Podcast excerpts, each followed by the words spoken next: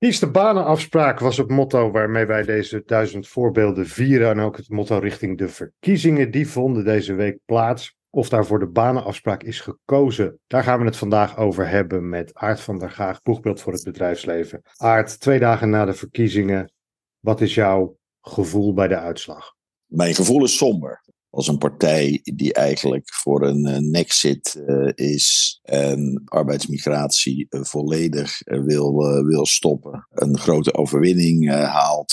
En ze zouden nou met een bindend referendum per ongeluk ineens met diezelfde sentimenten hetzelfde scenario kunnen ontwikkelen als we in Engeland gezien hebben. Nou, dan hou ik mijn hart vast. Afgezien van allemaal andere sentimenten. Hoe leg jij het voor jezelf uit? Nou ja, ik denk wel dat we een ongelooflijk aantal jaren achter de rug hebben. waarin er een zekere verloedering heeft eh, plaatsgevonden. Ondanks dat we eh, in de wereld op alle lijstjes altijd nog ongeveer top 3 scoren. Die onvrede is niet nieuw. Die hebben we bij Fortuin al gezien. Eh, de straat komt in ieder geval niet aan dat onze gezondheidszorg nog steeds perfect is dat uh, ons sociaal voorzieningenstelsel voor iedereen nog een goede opvang biedt. Dat we onder de hoogste minimumlonen in de wereld hebben. Nee, alles is zo bekritiseerd en dat is zo binnengekomen dat men kiest voor een proteststem.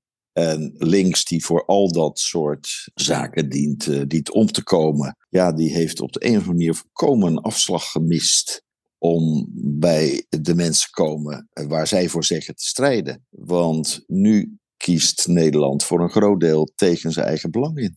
Maar zou je ook niet kunnen zeggen dat zeker bij de PVV en in mindere mate ook bij, bij Omzicht de klassieke links-rechts schema's niet meer te hanteren zijn? In, in, in die zin... ben, ben ik het helemaal niet mee eens. Klinkt zo ontzettend leuk dat de PVV uh, rechts is op migratie, uh, Europa en dat soort dingen. En links op sociale standpunten. Kijk maar eens naar het stemgedrag. Ze kiezen vrijwel altijd tegen verhoging van um, een minimumloon of uh, wat voor zaak dan ook. Dat hij het nu allemaal wat fraaier verkoopt.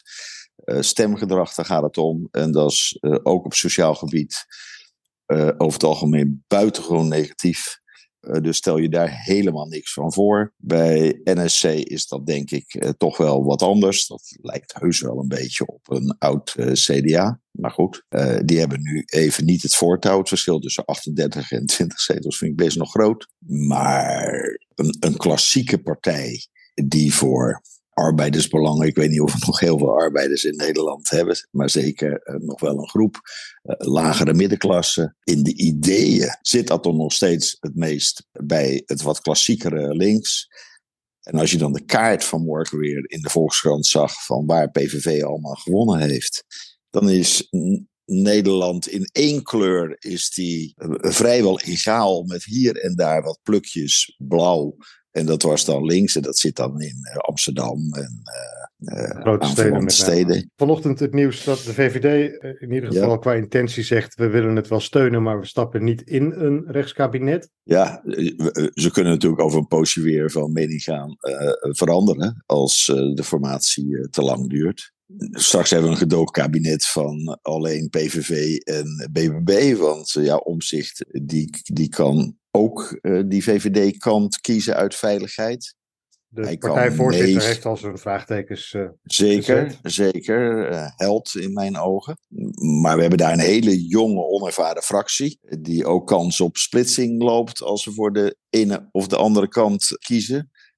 Dus daarvoor zie ik een drama. En bij nieuwe verkiezingen zie ik nog een groter drama. Maar ja, straks wordt eh, het lam toch weer wolf natuurlijk, als die zijn ware gezicht uh, laat, laat zien. Als we ons eventjes weer richten op dat waartoe wij op aarde zijn, banenafspraak, arbeidsmarkt.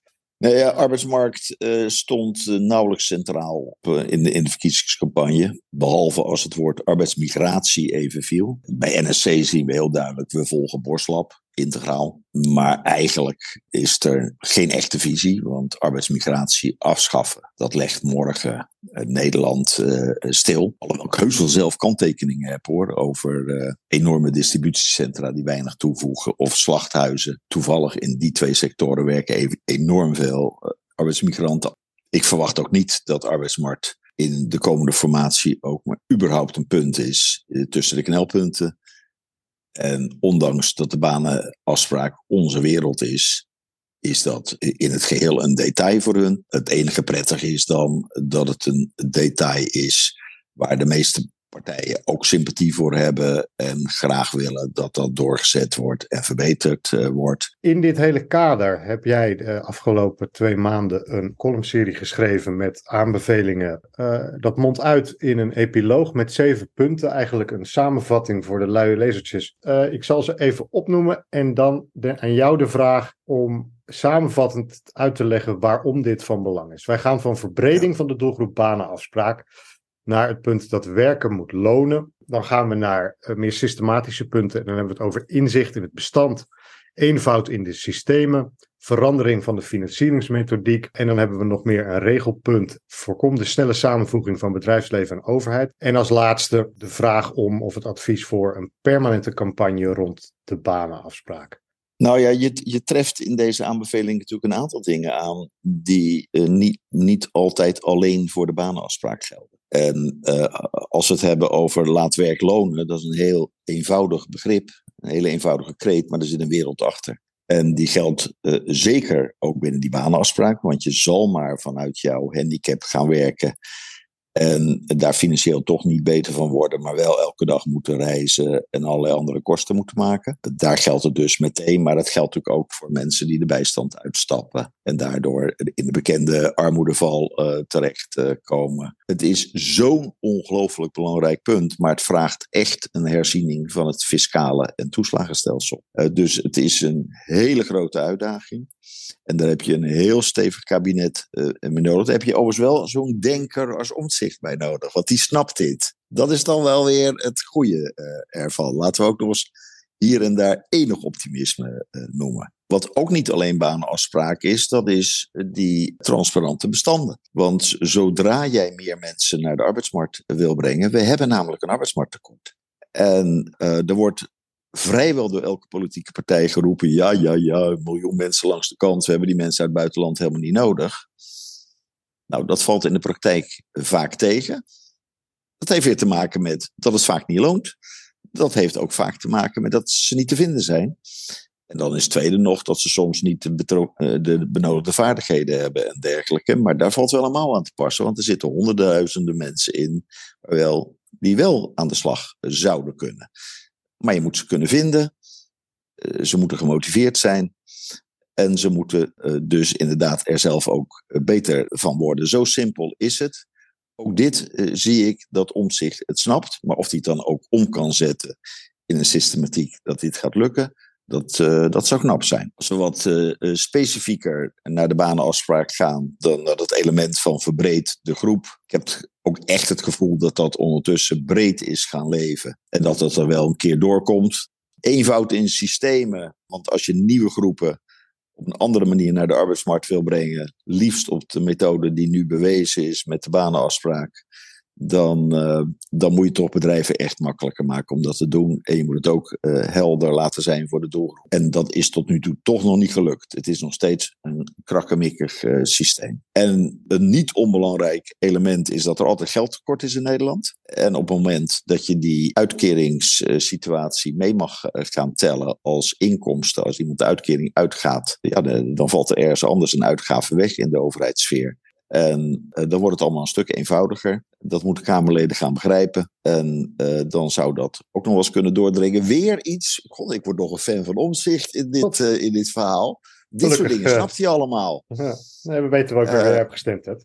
Maar. En, ja, nee, daar mis je iets. Nog even, even één punt dat we nu niet hebben gehad. En dat is die samenvoeging van markt en ja. overheid. Van een afstandje bekeken zeg je toch: wat maakt het in hemelsnaam allemaal uit? Laat dat tellen. Denk aan die banen. En waarom, waarom maak je hier nog een punt van? Ik weet niet of je zegt dat ik er nog een punt van maak. Ik heb hem nou net ook bewust even niet genoemd.